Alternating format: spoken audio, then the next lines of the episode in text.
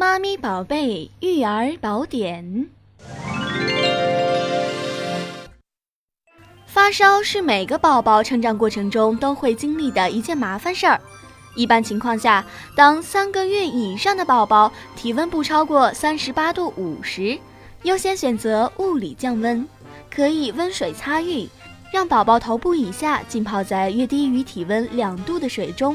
用毛巾在他的四肢和前胸后背均匀的揉搓，擦至腋窝、腹股沟等血管丰富处，停留的时间可以稍长些。每次擦浴时间不超过十分钟，间隔四到六小时。当宝宝对退热药过敏、难受，或者是感到烦躁的时候，温水擦浴可能会让他更舒服一点。